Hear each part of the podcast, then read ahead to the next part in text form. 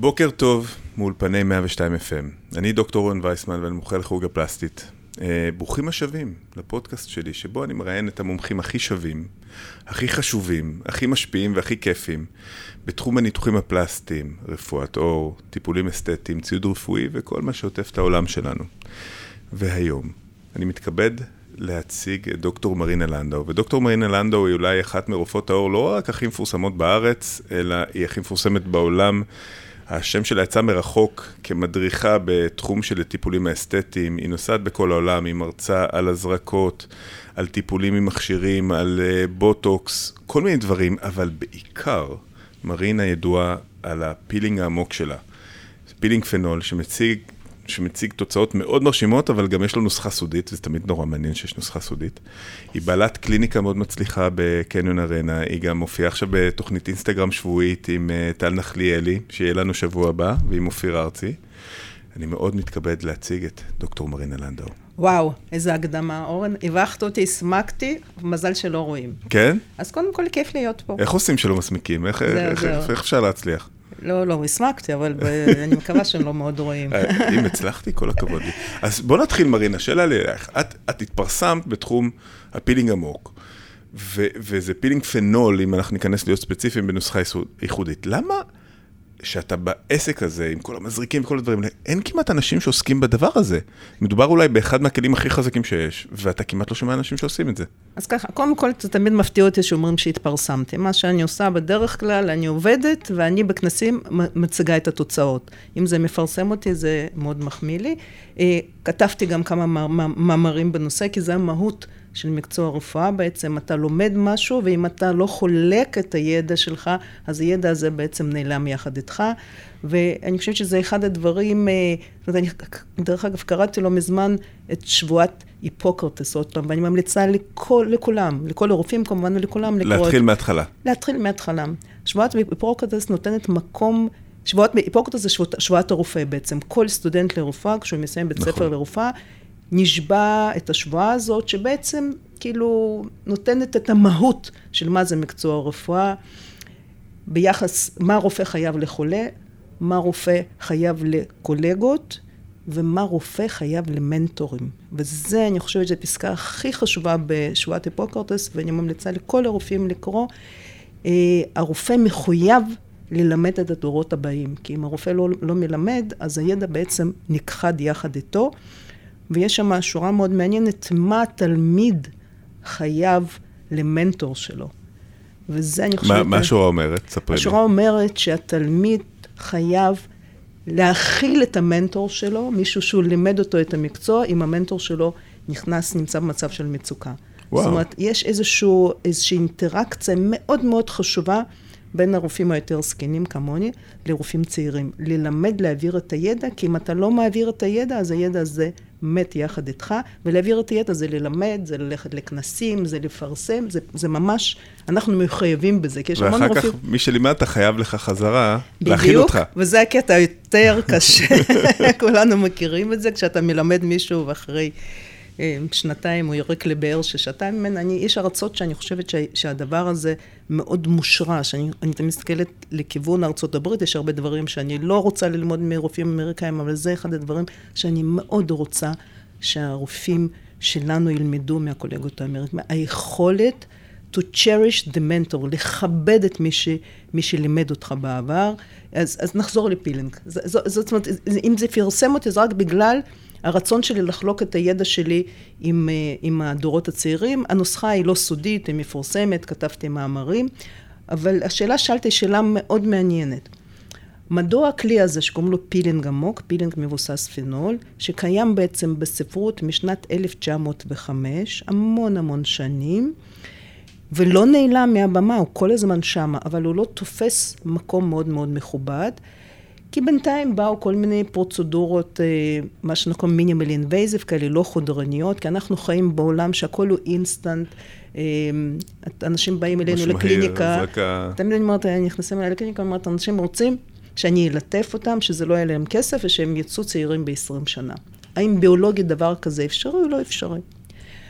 היום אנחנו מטפלים באנשים יותר צעירים, ולכן ההתבטאות של הזדקנות היא יותר מינורית.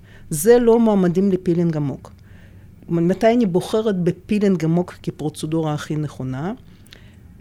קודם כל, כשהבעיה העיקרית היא אור. כשיש לנו נפילה, אני מפנה את הפציינטית לכירורג פלסטי, לצורך טיפול שנקרא פייסליפט. זאת אומרת, אנשים ככה, התרגום...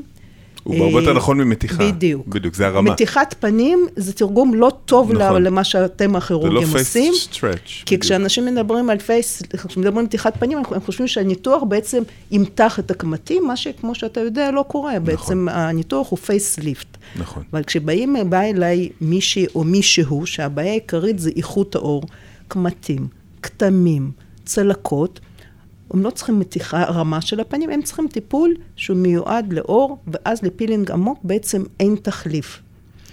פילינג עמוק מבוסס פינול, זה פרוצדורה רצינית, זאת אומרת, זה פרוצדורה ששיטה בדיוק, זמן החלמה, אודם שנמשך די הרבה זמן, אבל התוצאה שהם מקבלים, זה תוצאה שבעצם לא ניתנת להשוואה עם שום טיפול שקיים היום, ומשך החיים של התוצאה, הוא בעצם לא ניתן להשוואה עם שום טיפול אחר שקיים היום, לדעתי גם אנחנו משווים אותו לטיפול כירורגי, אותו ניתוח הרמת פנים, והשאלה היא כמובן מדוע. כשבאה אליי פציינטית לאחר פילינג עמוק לביקורת, אני ממשיכה, אני עושה את הפרוצדורה הזו כבר 20 שנה, אבל אני תמיד ממשיכה להיות נפעמת מהתוצאה. והתוצאה בעצם, כשאני מורחת את התמיסה של הפילינג, אני לא מכניסה שום דבר זר לתוך האור, אני לא חותכת את האור. אז איך נמחקים 80% של הקמתים, ורואים את התוצאה כבר אחרי שבוע? זה נכון שהיא משתבחת בחודשים הראשונים לאחר הטיפול, אבל התוצאה הראשונית ממש רואים אחרי שבוע, וזאת בגלל שהתמיסה הזאת עושה בעצם סטימולציה מקסימלית. לאור, לייצר קולגן, וקולגן זה מילת קודש, נכון? גם בשבילנו כרופאי אור, וגם בשביל כירורגים פלסטיים, אנחנו יודעים שהאלסטיות של האור, החלקות של האור, היעדר הקמתים, כולם תלויים בהימצאות של קולגן באור, אותה מולקולה חלבונית, שבעצם כשאנחנו צעירים, התאים שלנו באור יודעים לייצר אותה בצורה נהדרת, וכשאנחנו יותר מבוגרים, קודם כל האור שלנו שוכח קצת לייצר אותה, בחוץ מזה כל מיני גורמים סביבתיים גורמים לפירוק.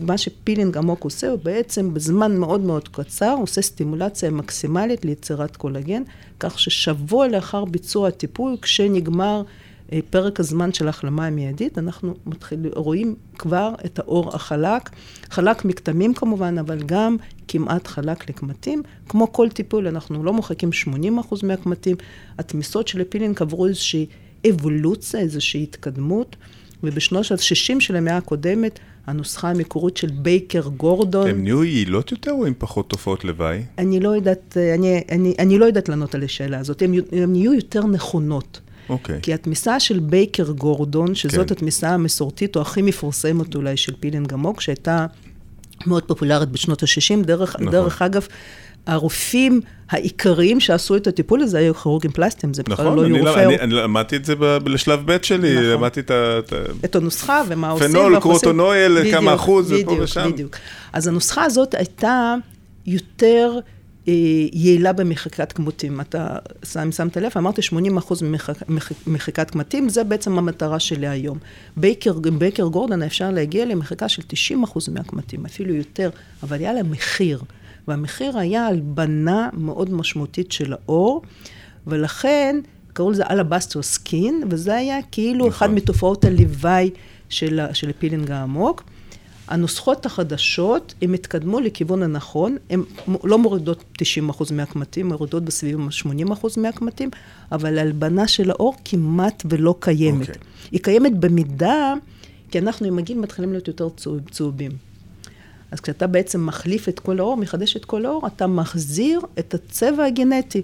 וכשאישה שואלת אותי, מה יהיה הצבע שלי, של צבע של אור הפנים בתום תהליך ההחלמה, אני תמיד רוצה, תסתכלי על האור, שבו אין נזקי שמש. אור השדיים למשל, אור הבטן, זה הצבע הסופי לאחר ההחלמה, זה מה שהפילינג העמוק מבוסס פינול היום עושה.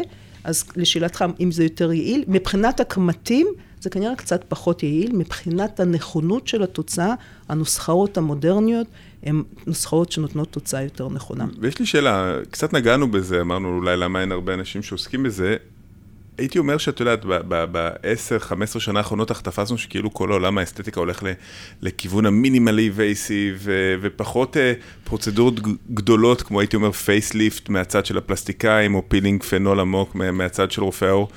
ומצד שני, השוק כל כך גדל, ואנשים כל כך פתאום שמים לב לפנים שלהם, שאני דווקא רואה עכשיו איזה מין חזרה לפייסליפט, מנתחי פייסליפט הופכים להיות רוקסטרים באינסטגרם עם הדיפליין, אם זה ג'קונו בניו יורק וקאו, וכולם כבר יודעים, באות אליהם טופלות אומרות, אתה עובד כמו ג'קונו, אתה עובד, אני מכירה את קאו, זה כאילו זה נהיה, את רואה את אותו דבר גם בפילינג עמוק? כן, קודם כל אני כבר הרבה שנים במקצוע, ויש לה עונג לפעמים לטפל בבת, אחרי שטיפלתי באימא שלה לפני 20 שנה. אז איפה נמצאת האמת, אני לא יודעת להגיד לך, זה תמיד, אני אומרת, באסתטיקה החולה בוחר את המחלה. זה לא כמו ברפואת אור, שבא מישהו למשל עם נקודת חן, ואני חושבת שהיא נקודת חן סרטנית, אני אומרת, אני ממליצה מאוד שהנקודה הזאת תוסר. כשמישהי באה אליי לייעוץ קוסמטי, אני קודם כל שואלת מה מפריע לה. זה הבסיס של המקצוע שלנו. זאת אומרת, יכולות לשבת 3 נשים, שתיאורטית נראות בדיוק אותו הדבר. אחת תגיד, אני מאושרת מאיך שאני נראית, השנייה תגיד, מפריע לי הקטם באף, והשלישית תגיד לי, מפריעים כל הקטמים שיש. ולכן התפקיד, אני רואה את התפקיד של מי שמטפל במקצוע אלקטיבי, כי אנחנו מטפלים, אסתטיקה זה מקצוע אלקטיבי לצורך העניין, זה להתאים את הטיפול לציפיות ולמה שמפריע לאותה פציינטית. אז כמישהי בא אליי, ומה שמפריע לה זה קמטים באזור הלחיים וסביב הפה, והקמטים הם משמעותיים, אז הפתרון שייתן את התוצאה המשמעותית ביותר, זה ללא ספק פילינג עמוק. כי האופציה השנייה זה זריקות, זריקות לעולם, זריקות מילוי, הרוב זה על בסיס של חומצה הילרונית, אבל יש גם אופציות אחרות, לרוב הזריקות לא מגיעות לתוצאה כמו פילינג עמוק, אני ככה הייתי קצת עדינה, לעולם הזריקות לא יגיעו לתוצאה של פילינג עמוק, לפחות לא במחיר שלא לשנות את הפנים, כי אם אנחנו מאוד מאוד מאוד ננפח את הפנים, אולי נמתח את האור, אבל שאלה מי רוצה להחליף בגם קוסמטי אחד בגם קוסמטי אחר, וצריך לזכור שזריקות זה פרוצדורה שצריך לחזור עליה פעם בשנה, בממוצע. ואם האישה, אבל אם אישה אומרת, תראה, אני לא בנויה לפרוצדורה שצריך דאונטיים וצריך החלמה, אז אני אומרת, אז נעשה זריקות. אם בא אליי מישהי שאומרת, תשמעי, זה מאוד מפריע לי, אני לא בנויה לבוא לזריקות, אני רוצה תוצאה הכי טובה שאפשר להשיג, אז מבחינתי, הפרוצדורה הנכונה מבחינתה, זה פילינג. אני ככה רוצה רק ממש בכמה נקודות, כי אני חושבת ככה, התפרסנו, אבל להבין מי זה הפציינט או הפציינטית האידיאלית או האידיאלי לפילינג עמוק. אמרנו, הפגם העיקרי זה פגם באור, קמטים, קטמים, צלקות, איכות האור. הפגם צריך להיות נרחב, הוא לא ממוקם, זה לא רק נגיד שפה עליונה, זאת אומרת, אנחנו, כי הפרוצדורה מבוצעת על כל הפנים, אז והמרכיבים האחרים הם פחות בולטים, כי יש לא פעם באות אליי נשים לייעוץ, שיש להם גם נפילה וגם קמטים. אז איך בוחרים מה הפרוצדורה הנכונה? אני אומרת, 90% מההחלטות, אני עושה על סמך המשפט הראשון, שהשאלה הראשונה שאני שואלת, מה מפריע לך? אתה יודע, אבל אנחנו בעולם של יהודים, אז בדרך כלל התשובה היא, אני באתי אלייך, את המומחית, את תגידי לי. ופה אני אומרת את המשפט שאמרתי מקודם, שבאסתטיקה החולה בוחר את המחלה. וזה כל כך נכון, כי אם האישה אומרת, תראי מה שמפריע לי, זה נפילה של קו הלסת והצוואר, אני אומרת, גבירתי, את הגעת למקום הלא נכון. אני יכול לגנוב לך את זה? את המשפט הזה? כל מה שאני אומרת, אתה זוכר את המשפט של שבועת הקוש? כל מה שאני אומרת זה ללימוד ולהמשך שימוש בעתיד. אז אם היא אומרת שמה שמפריע לה זה בעצם הנפילה, אני אומרת, גבירתי, את הגעת אליי בטעות, את צריכה מנתח פלסטי טוב, שירים לך את הפנים. אם האישה אומרת, מה שמפריע לי זה הקמטים והקטמים שיש לי סביב הפה לחיים, אז מבחינתי הטיפול הנכון עבורה זה פילינג עמוק, למרות שכשבאה אל האישה בגיל נגיד 60, 55, בדרך כלל יש גם את זה וגם את זה. אבל אנחנו לא חיים בעולם אידיאלי שבו אישה יכולה להיכנס למין סנטוריום כזה, לעבור פייסליף, לעבור ניתוח, לעבור קצת זריקות בוטוקס, ולצאת במראה אידיאלי. אנחנו חיים במקום של, מעולם של אילוצים. אנשים צריכים לבחור. אנחנו בוחרים כל יום, כמה פעמים ביום, ופה אנחנו צריכים לבחור משהו לגבי מה הכי מפריע לנו, על מה אנחנו רוצים להוציא את הכסף. מה הכי מפריע? ופסיכולוגית, אני חושבת, התשובה האינטואיטיבית הזאת שאני מקבלת, די משקפת את צביעות הרצון בסוף. הבנתי. כי אם האישה... כדאי להיצמד למה שהיא אמרה. כן. ולא לנסות לקחת אותה למקומות אחרים. כן, כן. כי אם האישה אומרת שמה שמפריע לי זה הנפילה, ואז אני מתחילה להראות לה, תראה, אבל יש לך פה קטמים ופה קטמים וזה, ואני כן מצליחה איכשהו to manipulate ולהביא אותה לפילינג עמוק, עדיין בסוף התהליך, למרות שיכול להיות שמבחינת איכות אור תהיה לה תוצאה נהדרת, עדיין מה שיש לה בקו הלסת ובצוואר, עדיין ימשיך להפריע לה. הבנתי. יש לי שאלה, אני רואה עכשיו למשל בתחום הניתוחים הפלסטיים, שאנחנו, אני מוסיף לפרקטיס שלי כל מיני דברים קטנים שאני מוסיף לפייסליפט, כמו הרמת שפה כדי לקצר, כי השפה שלנו נופלת, הרמת גבות, הזרקות שומנים, יש איזה מקבילה דומה, בתחום הפילינג העמוק, או משהו שאת יכולה לספר לנו? כן, אז קודם כל יש נשים שאני תוך כדי טיפול מוסיפה להם חומרי מילוי. כי אמרנו פילינג... תוך כדי פילינג עמוק? תוך כדי פילינג. זה לא מעלה את המטאבוליזם ואת... לא, הזרקה של חומר מילוי מתחת לאור, הפילינג זה בעצם, אנחנו מדברים על מה שנקרא דרמיס אמצעי, הוא עדיין פעולה של... אור בלבד, ולכן הפרוצדורות האלה לא רק שלא מתנגדות אחת לשנייה, להפך, הן חיות בשיתוף פעולה מאוד מאוד יפה. אני לפעמים עושה בוטוליניום טוקסין שבוע לפני פילינג, כי הוכח מדעית שאם בזמן ההחלמה מפילינג עמוק, שרירי המימיקה פחות פעילים. החלמה מהירה יותר? החלמה מהירה יותר, התוצאה טובה יותר, ואין צורך לחזור להזריק בוטוליניום טוקסין, אלא כעבור כמה שנים לאחר הטיפול. וואלה. יש עבודה שפורסמה על ידי חברה שלי, פילרית גרמניה, לוטגרטויסט, היא עשתה בוטוליניום טוקסין, בוטוקס סביב העיניים בצד אחד, לפני פילינג עמוק, והסתכלה על מתי חוזרים הקמטים סביב העיניים, במהלך השנים לאחר הפילינג, כבר ראתה שהאזור שהוזרק בבוטוליניום טוקסין לפני הפילינג העמוק, גם התוצאה הייתה יותר טובה, וגם צורך לחזור ולהזריק, בוטוליניום טוקסין נתחל בכמה שנים. מה אני עוד עושה?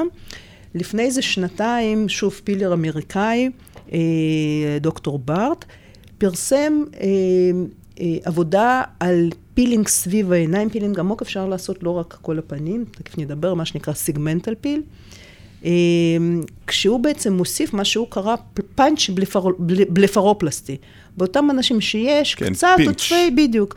הוא עשה את זה עם פאנץ'. פאנץ' זה המכשיר כפאנצ'ר של זה, אבל ממש... הרעיון הוא, לא מדובר על אנשים שיש להם משהו מעבר לקצת עודף אור באפף העליון. הוסיף מין...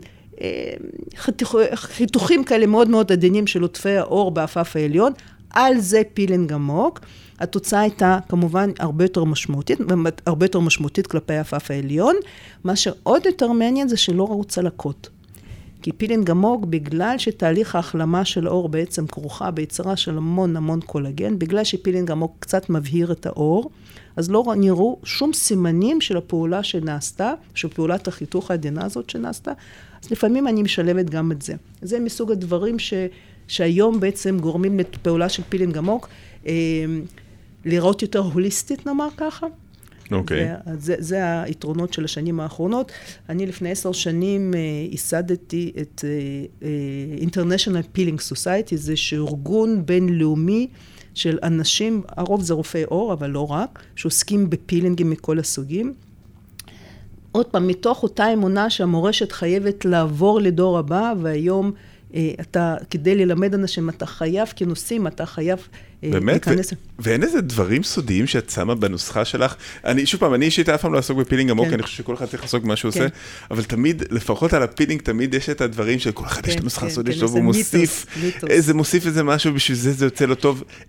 אז תשמע, אז קודם כל, לכל אחד מאיתנו יש את הנוסחה שלו, כשאני מדברת מכל אחד מאיתנו, זה פילרים עמוקים, אין הרבה בעולם, אבל אנחנו באמת, כל אחד מאיתנו, עכשיו אנחנו לא שומרים סוד אחד מהשני, אנחנו חולקים בודקים את הכל, ואתה יודע, כמו ברופאה, כל אחד משוכנע ששלו זה הכי טוב. כמובן.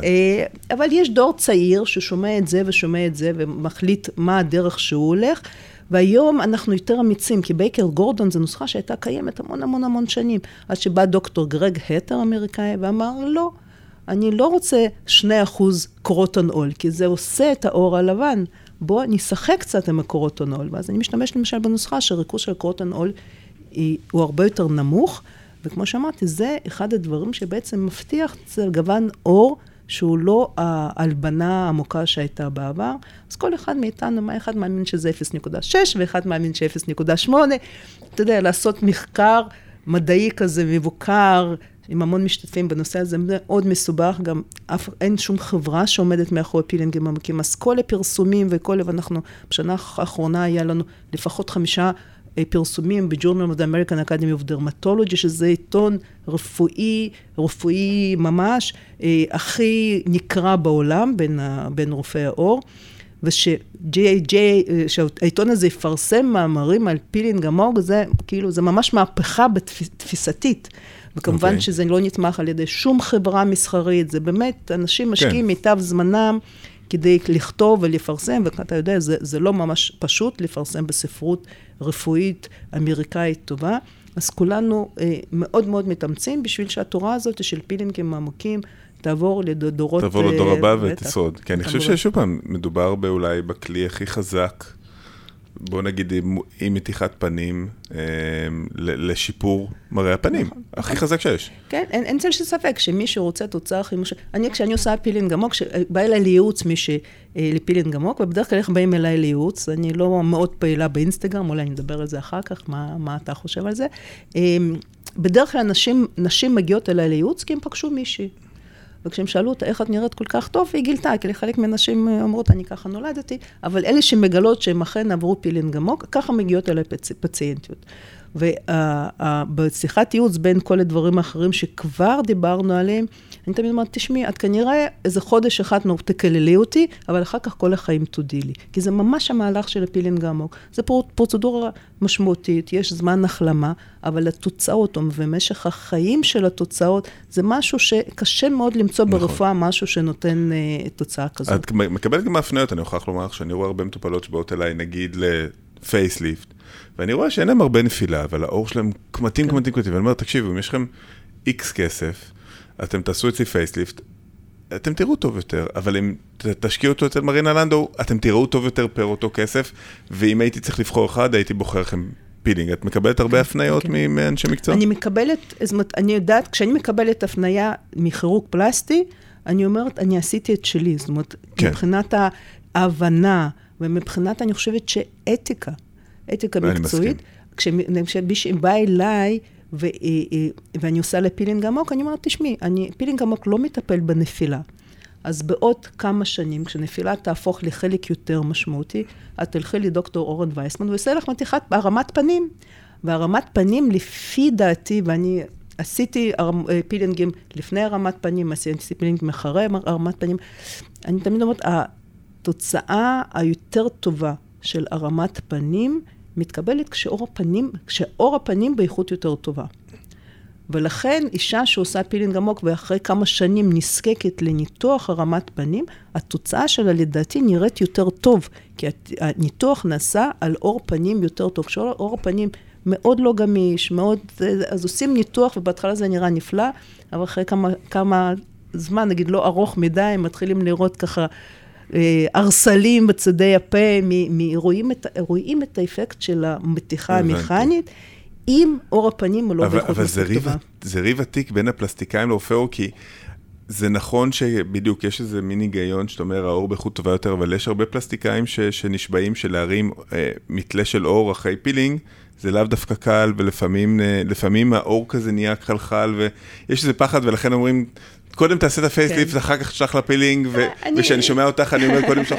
אני לא יודעת, תשמע, קודם כל ככה. אני חושבת שיש בו גם איזה קטע מסחרי. ברור. קודם שעשה אצלי. בדיוק. אז בואו נראה מספיק ככה ישרים לפחות. נכון. עכשיו, בפילינג עמוק, בגלל שזה באמת פעולה שהייתה בידי רופאי אור, מבייקר גורדון זה עבר אחר כך לרופאי אור, ונעשו המון חתכים היסטולוגיים. ככה רופאי אור לומדים בעצם מה אנחנו משיגים בפעולה זו או אחרת? אנחנו לוקחים ביופסיה של האור, מסתכלים מתחת למיקרוסקופ. כשאתה מסתכל מתחת למיקרוסקופ על אור שעבר פילינג, מה שאנחנו רואים זה מה שאמרתי קודם.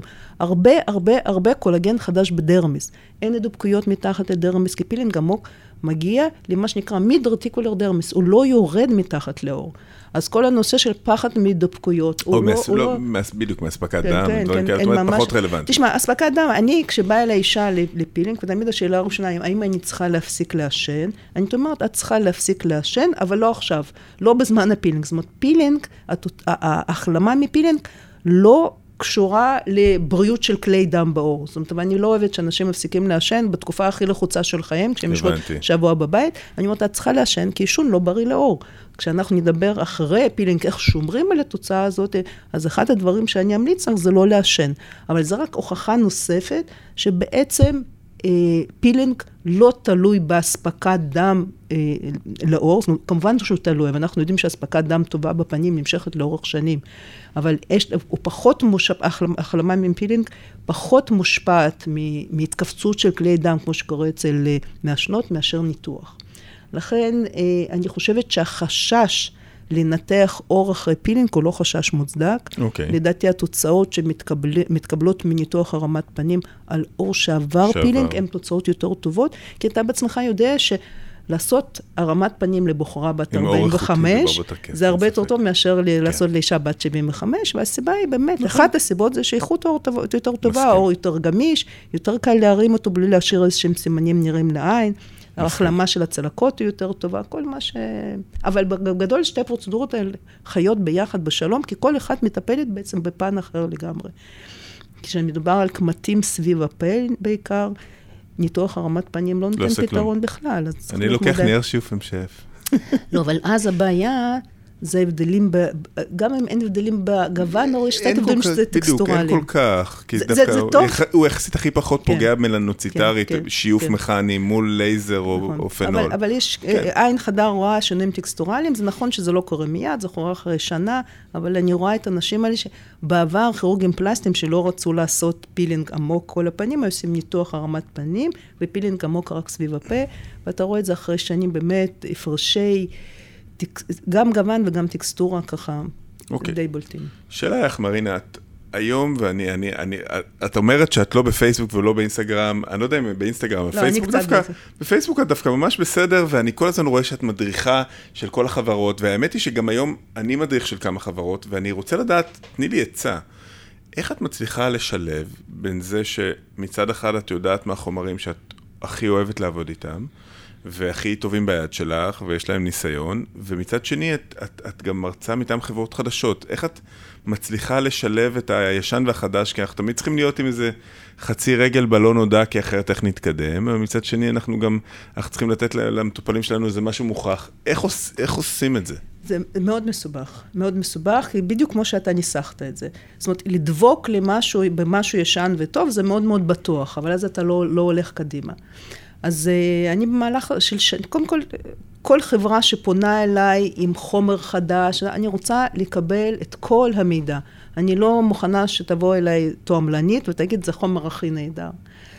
מידע, מי עבד עם החומר, מי עשה את העבודות. אני לא עובדת עם חומרים, שאין איזשהם עבודות מדעיות שנעשו, ומה שבעצם אני מקבלת זה חומר מקדם מחירות, מה שנקרא. Okay. אז אני מסתכלת על הלוגיקה, מסתכלת מי פיתח את החומר, כשאחד היתרונות של להיות הרבה שנים בשוק, שאתה מכיר את רוב הדמויות, ואתה יודע מי זה אמין ומי זה לא אמין. עכשיו, לא כולם באים אליי.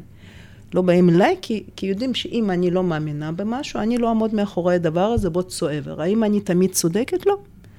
לפעמים היו איזה מזל שלא התחברתי לחומר הזה ולחברה כשמתחילות כל מיני בעיות עם חומרים, ולפעמים אומרת, הנה, אני הייתי יותר מדי סקפטית, והשיטה הזאת כן עובדת.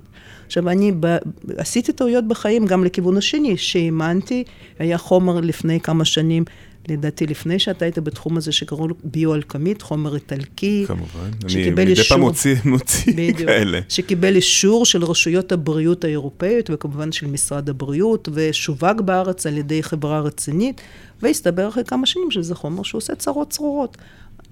אני השתמשתי בביו-אלכמית, למזלי, לא כל כך הרבה, אבל אני הגעתי לתחום הזה, כבר כשהיו צרות של סיליקון, אז אני כבר אז הבנתי שחומרים קבועים זה אולי לא הפתרון הכי טוב לפנים שלנו שכל הזמן משתנות, אבל סיליקון זה חומר כזה חצי מחתרתי, ביואלקמין זה חומר שהגיע עם השתמשו בו לשחזורים, כמובן, וגם היו מאמרים, וגם אז אתה לפעמים לומד, אז אני שוב, אני לומדת, מנסה להגיע לאמת, אבל יש בזה איזשהו אלמנט של הימור, ללא צל של ספק, אם אתה לא רוצה להתקדם ברפואה, אם אתה רוצה להיות בטוח ב-100%, אז תדבוק בדברים הישנים והמוכחים, ועם זאת גם הדברים הישנים והמוכחים, לפעמים יש בעיות. רפואה זה לא מדע מדויק. זה לא 100%. אני תמיד אומרת, אנשים כשבאים אליי ואני מסבירה על סיכונים או סיבוכים פוטנציאליים של פרוצדורה, אני פתאום רואה כזה מבט מבהל בעיני המיועצת, ואני אומרת, תגידי לי, את הגעת לי פה ברכב? והתשובה כמובן כן. ואני אומרת, יודעת שכל שבוע נהרגים 2-3 אנשים בתאונות דרכים? אם היית באה באוטובוס, כנראה שהיית לוקחת סיכון יותר קטן. זאת אומרת, אנחנו בחיים, בלי לשים לב, לוקחים כל יום החלטות, שהן החלטות מאוד מאוד חשובות, יכולות לשנות לנו את החיים ברגע. אז אני קודם כל רוצה, מביאה למודעות של האישה, שכן, יש איזשהו סיבור. דרך אגב, גם כרופאת עור, אני שואלת, רושמת למישהו רועקותן לאקנה, ותמיד השאלה, אבל זה מאוד מאוד מסוכן. ואני מסבירה מה הסיכונים האפשריים, ואני תמיד אומרת, אבל אם לא מטפלים, אז האקנה זה בסוף יגרום לצלקות, וצלקות זה צרה לכל החיים. אנחנו המון פעמים במשך כל יום בחיים שלנו, בלי לשים לב, לוקחים את ההחלטות האלה. אז אני חושבת שברפואה אסתטית, פציינטים לוקחים החלטה של מה הם מרוויחים, מה הם מפסידים, בלי לשים לב. התפקיד שלנו, כרופאים, מייעצים, ואלה שהולכים לעשות את הפעולה, בעצם להביא את זה לרמת המודעות, אכן יש סיבוך, יש פוטנציאל איזשהם סיבוכים, להסביר מה רמת הסיבוכים, האם הסיבוך הוא ניתן לטיפול או לא, וזה ההבדל מאוד גדול בין החומרים שאנחנו משתמשים בהם היום, שרובם על בסיס של חומצה היאלורונית, כן. שהם הפיכים ברוב רובם של המקרים, גם ממשהו לא תקין קורה, לעומת החומרים שהשתמשו פעם, שהם חומרים קבועים, כי השאיפה הייתה לתת תוצאה שתמשך כל החיים, שזה הייתה בכלל טעות תפיסתית מאוד משמעותית. זה נשמע כמו רעיון טוב, ואתה מתברר שזה הדבר הכי גרוע שאתה יכול לעשות. אני חושבת שהבסיס קודם כל צריך להבין, שגם החומר קבוע, התוצאה לא קבועה. אנחנו ראינו את זה, אנחנו רואים את זה עד היום, לנשים שלפני 20-30 שנה הוזרקו בסיליקון, כשזה היה חומר קבוע ותפיסתית, חשבו שחומר קבוע זה תוצאה קבועה, ולא רק שהתוצאה לא קבעה, כי תהליך הזדקנות ממשיך, גם החומר הקבוע עם השנים הוא לא נראה כל כך טוב. נכון, עושה גם צרות אחרות, אבל בואו לא נדבר על זה. שאלה לי לך, אני רוצה לעשות זום אאוט שנייה. כי כפי שאת אומרת, את לא נראית, אבל יש לך 10 שנים של ניסיון, ראית את התחום, הכרת את כל המנתחים, את כל הרופאי עור, את כל המזריקים, ראית את כל החברות ציוד. לאיפה את מרגישה שהתחום הזה הולך? כי הוא נראה שהוא מצד אחד מתפוצץ ומתרחב, וכמעט כל רופא אפשרי היום גם עושה קורס של 3 ימים, והופך להיות מומחה לאסתטיקה, ומצד שני יש גם אנשים שעושים עבודה מדהימה, והופכים את זה למסע חיים, והם לא חייבים להיות דרך אגב מבחינתי כירורגים פלסטיים או רופאי עור. איפה אנחנו מגיעים? האם אנחנו נמשיך להתרחב? מה יהיה המקום של רופא עור ופלסטיקאים שאנחנו באמת כבר הפכנו להיות משהו נישתי כזה בתחום? אז קודם כל אני רוצה להתייחס למה שאת אמרת, אורן, אני באמת לא חושבת שרפואה זה מקצוע לגאונים. זאת אומרת, מי שרוצה להיות טוב בהזרקות, הוא לא חייב להיות, ואולי הקולגות שלי ירגו אותי, אבל הוא לא חייב להיות רופא עור או פלסטיקאי, אבל הוא צריך להקדיש את חייו לנושא הזה. הוא לא יכול להיות גם גינקולוג וגם מזריק, כי אתה לא טוב בזה ואתה לא טוב בזה. זאת אומרת, 3 ימים קורס שנותנים לך מזרק, ואומרים לך, תזריק ואתה זה, ואתה מזריק ואתה רואה שקמת נעלם, זה כלום, זה ממש כמו הסמסטר הראשון בבית ספר לרפואה. זה נותן לך המון חשיבות עצמית, אבל יש לך אפס ידע. אבל אני מכירה קולגות שלא באו מתחום של דרמטולוגיה או כירורגיה פלסטית. אני מסכים. אבל הם עזבו לגמרי את הקור פרופשן שלהם, נוסעים לכל הכנסים, הם באים לכל הסדנאות, הם קוראים, הם מתעניינים, ובסופו של דבר זה מה שעושה אותך מומחה. אין היום התמחות בכירורגיה אסתטית, שמישהו מציג את עצמו כמומחה, זה תור שאנשים נוטלים לעצמם. לאן המקצוע הזה הולך? לא הולך למקום נכון, זאת אומרת, לפחות למקום טוב, לפחות בתפיסתי, כמו שאני מכירה את, כמו שאני הכרתי את המקצוע הרפואה. אנחנו עובדים עם אנשים, אנחנו מזרקים חומרים על אנשים. זה ענף של רפואה. אז זה שהכל מתמסחר היום, וגם קרדיולוגים מתמסחרים, וגם רופאי נשים, זה כנראה, ככה העולם שלנו נראה, או ככה העולם שלנו ייראה בשנים הקרובות. זה לא משהו שאני חושבת שאפשר להתנגד או לא להסכים. אבל נחזור עוד פעם לאינסטגרם, ואיך הדברים היו מקודמים. העולם הולך לכיוון שהכל מסחרי, שחלק גדול מהתמונות שאני רואה באינסטגרם, אני רואה תמונה למשל של צוואר, אבל אנשים, עין לא מיומנת, לא רק אם אתה מצלם פעם אחת עם אף למטה, ופעם נכון. אחת כזה עם אף למעלה, שכל הצוואר מתוח, אז ומציג את זה כתוצאה של פרוצדורה שעשית, זה בעצם לעבוד על אנשים בעיניים, ולצערי חלק גדול היום של המקצוע בנוי על זה, והקהל הלא מיומן לא יודע אפילו בעין לראות שבעצם המוצגת לא עברה שום פרוצדורה. טכנולוגיות הולכות ומתרבות, הן משתכללות מאוד מאוד לאט. זאת אומרת, טכנולוגיה לא יכולה להקדים את הביולוגיה. הביולוגיה האנושית היא תמיד נשארת אותו דבר. אנחנו פוצעים מה שזה לא משנה כרגע, אם זה במחט, בסכין, בפילינג, במחטים של ערף או בלייזר, יש תהליך החלמה. וכל הפרוצדורות האלה שעומדות מאחוריהם חברות, זה בדרך כלל פרוצדורות של טכנולוגיה, תמיד מוצגות כמו איזה פלא שביעי. אתה נכנס, אתה עושה משהו כמו לשתות קפה, ואתה יוצא מוצער ב-20 שנה. זה לא יבוא, זה לא יקרה בעוד 20 שנה, אולי בעוד 2,000 שנה, כשהביולוגיה האנושית תשתנה, כשהאצבע שלנו השנייה תגדל, כי אנחנו כל הזמן לוחצים על העכבר. ויקלר אמר שהוא רוצה לעשות מניפולציה לגנים, שהגנים יגרמו לנו לראות טוב. אז אולי כשנגיע לזה, ומי כמוני כרופאת עור רוצה שנגיע לזה, כי יש לנו הרבה מאוד מחלות עור שהן גנטיות, והייתי מאוד רוצה לעזור לאנשים, אפילו נתחיל בהתקרחות גברית, שאנחנו יודעים שזו מחלה גנטית הורמונלית, או תופעה. ואנחנו היום מאוד חלשים בטיפול במחלות האלה. הביולוגיה האנושית לא תקדים אף פעם את הטכנולוגיה, והטכנולוגיה היא כפופה לביולוגיה אנושית. פצעת, לא משנה באיזה טכנולוגיה, תמיד יהיה זמן החלמה. ופרוצדורות שלא עושות שום פציעה, ולא נראות בכלל לעין, ולא כואב קצת, זה טכנולוגיות קוסמטיות. עכשיו, כששואלים אותי למשל, על כל מיני טיפולים קוסמטיים. אני אומרת, זה נהדר, זה בגדול פינוק. אני הולכת לעשות מסאז', אני לא חושבת שזה יבנה לי שרירים. אני הולכת כי זה עושה לי נעים. אני שמה בושם, אני לא חושבת שזה מצעיר אותי. אני לא נגד דברים שעושים לנו נעים. אבל כשקושרים את הדברים שעושים לנו נעים עם הצערה, אני חושבת שזה ביולוגית לא יכול לקרות, והצערה זה בכלל, זה מה שאני תמיד אומרת, זה פואזיה, זה לא רפואה.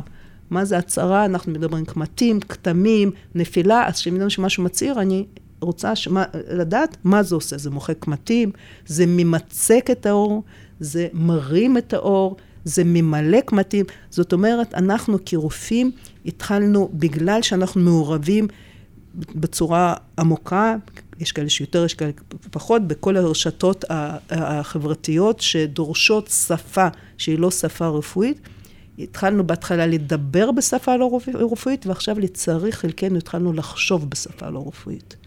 וזה משהו שלי מאוד קשה. אני מבין. מה אני אגיד לך, זה התפקיד שלנו לנסות למשוך את השיח חזרה למעלה, ולשים איזה מקצועיות, ואני משאר גם לשקף את המקצועיות של כל אחד עם הדיסציפלינה הספציפית שלו, בין אם זה להחזיר עטרה ליושנה לפילינג עמוק, או לפייסליפט. עכשיו אני רוצה קצת... אולי לקבל חלון למרינה עצמה, כי אתה תמיד כזו, יש לך, את כזה נורא אירופאית כזאת. תגיד מרוחקת, תגיד מרוחקת. זה אירופאית מרוחקת, זה בסדר. תמיד מפתיע אותי כשכל מיני רופאים שאני שנים ככה, זה אומרים, כל כך פחדתי לגשת אלייך, את נראית תמיד כזאת חמורת סבל. קורקטית כזאת. כן, ואני תמיד נפעמת, כי אני נראית לעצמי הכי פתוחה והכי חביבה. יפה, אז עכשיו אני רוצה לשאול אותך 5 שאלות, ואני רוצה שתנסי ככה לראות מהראש, ותראי מה יוצא, טיפה להכיר אותך. בוא נראה. תספרי לי משהו, אם יש כזה, שאף אחד לא יודע עלייך. וואו. אני לא אגדיר כי אף אחד לא יודע, אבל נגיד אנשים קרובים יודעים עליי. אני מתחילה את הבוקר ב-20 שנה האחרונות, בריצה של 10 קילומטר. 10 קילומטרים? כן. לאיפה את רצה? תל אביב זה מקום נפלא לרצים. היום אני לדעתי חצי עיר חוף רצה. חוף או בתוך העיר? אני רצה בפארק הירקון, מזרחה עשותה עד רמת החייל, רצה מערבה לאורך שדה התעופה. זאת אומרת שיש היום אפשרות לרוץ. ואת שומעת משהו? אני שומעת, אני רצה עם ספוטיפיי, אני שומעת, מתעדכנת בעולם המוזיקה. לא, ספוטיפיי זה... מוזיקה. בספוטיפיי אפשר למצוא גם את הפודקאסט שלי, אז אולי תקשיבי לפודקאסט שלנו, יאללה. אני אחשוב, כן. אני מודדת את המרחקים במספר השירים. סבבה. מה את הכי אוהבת לעשות שאת חוזרת הביתה מיום עבודה ארוך? וואי, אני חושבת שכולנו כנראה בסיטואציה הזאת שאתה מגיע הביתה ואתה בעצם... אתה מגמור. מנוטרל. יש משהו שאני חושבת שאנשים לא מבינים כמה כוחות זה דורש לשבת יום שלם ולהיות נחמד לאנשים. כי אתה בתור רופא לא יכול להיות לא נחמד. לא משנה מי יושב מולך. זה מאוד קל להיות נחמד לאנשים נחמדים. מה אפשר לעשות? אנחנו באים אלינו לפעמים אנשים פחות נחמדים, ואתה לא יכול לשנייה לאבד את המבט המקצועי הזה, ואת הפוקוס, ואת האמפתיות, וכל מה שזה, ואז אני באה הביתה, ואני מרגישה כמו בלון, שתקעו לו איזושהי סיכה. ואז אני מתיישבת, אני קודם כל אוכלת, כי כשאני יושבת ביום שלם עם פציינטים, אני לא אוכלת, אני לא לוקחת הפסקת אוכל, אני לא חושבת שזה נאה לעזוב אנשים בחדר המתנה, וללכת לאכול. ואז אני צריכה, קודם כל חצי שעה עם עצמי, שאף אחד לא ידבר איתי, שלא יספרו לי, שלא יתייעצו איתי. אחרי חצי שעה, אני קצת מתמלאת באנרגיות, ואז אני יכולה כבר ככה, להמשיך לחלוק את עצמי עם הסביבה. טלוויזיה? מה? אמבטיה? לא. לאחרונה, דרך אף אינסטגרם, אבל זה לא אינסטגרם, סורי, נטפליקס. לא בגלל עבודה, דווקא בגלל קורונה. מה את רואה בנטפליקס? רואה את הסדרות הכי מטומטמות. אתמול פתחתי שיקגו 7, אמרתי, זה קצת יותר מדי קשה בשבילי. אבל אמילין פרס, למשל. זאת אומרת, אם היית אומרת, לפני 10 שנים שאני אסתכל באמילין פרס, הייתי אומרת, לא יקרה כזה דבר.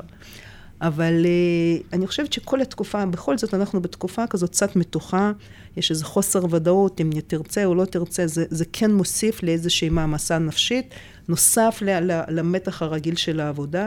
אז אני מוכנה היום לצפות או וירג'ין ג'יין, כל מיני דברים ביזאריים לחלוטין. אני ושתי גם רופאה, ואנחנו צוחקים על זה שבאמת, המוח הוא שריר, ואתה לא יכול לאמץ אותו למחקים החוקיים, ובאמת יומר קליניקה, המוח שלך צריך להיות כזה מרוכז, ולתת כזה שירות, ואתה צריך תעד, ואתה צריך הכל להיות... ולא לטעות, להיות מרוכז ב100%. כשאני חוזר הביתה, אני רק רוצה לעשות, אנחנו קוראים לזה mindless entertainment. בדיוק. הסדרה הכי תפוקה, עם טיפה איזה סושי. הדברים יותר רציניים שמורים לסוף השבוע, אבל באמצע השבוע זה ממש, אני צריכה משהו שהוא... לראות משהו שאני אחר כך התבייש לספר שראיתי אותו. מעולה. סתם שאלה, זו שאלה שהיא קצת מרוחקת לימי הקורונה שלנו, אבל באיזה ארץ הכי כיפית היית לאחרונה, ושמדבר לאחרונה לפני ימי הקורונה? לא, אני הכי אוהבת את איטליה, אני חושבת. כולם אומרים איטליה. באמת? אז תשמע, יש משהו שלפחות כולנו מסכימים. ואני הייתי אצל בוטי, בלאגו די גרדה, ואני חולה על איטליה.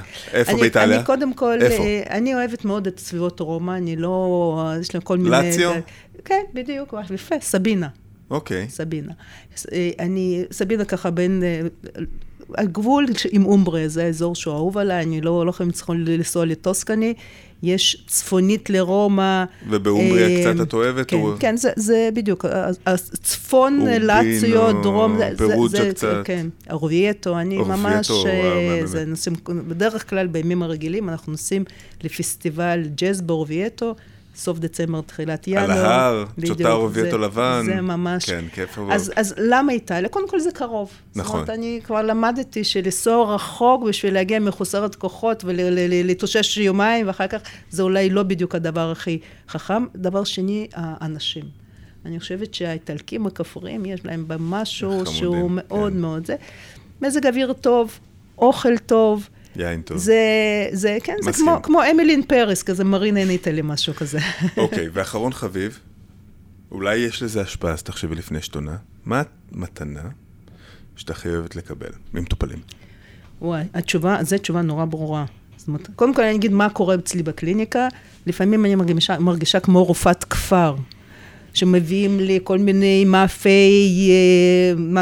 מאפים, מעשי ידיהם מטופלות. זה יכול להיות שבגלל, יש איזשהו הבדל, אני חושבת, בקשר בין אישה מטופלת לאישה מטופלת, לבין גבר מטפל, אישה מטופלת. זאת אומרת, יש איזו אינטראקציה שמתרחשת בכמה רמות, אז לפעמים מביאים לי כל מיני מאכלים כאלה, זה נורא כיף, אבל מה שאני הכי אוהבת זה שמישהי שולחת לי למחרת הטיפול, וואטסאפ או אס-אמס, ואומרת, אני נראית כל כך טוב, או כל כך החמיאו לי, תודה לך. זה, או מישהי שכותבת לי מכתב, יש לי כזה ספר זיכרונות, כל מיני דברים שאנשים כתבו ספונטנית, בשביל להביע את התחושות שבעצם הטיפול גרם להם להרגיש, אבל הכי אהבתי איזשהו מכתב שקיבלתי פעם מבעל של מטופלת, והוא כתב לי שעכשיו אני לא צריכה לחפש מודל יותר צעיר, יש לי אותו בבית. איזה כיף. מעולה. אז זה לדעתי, זה המתנות שאני הכי אוהבת.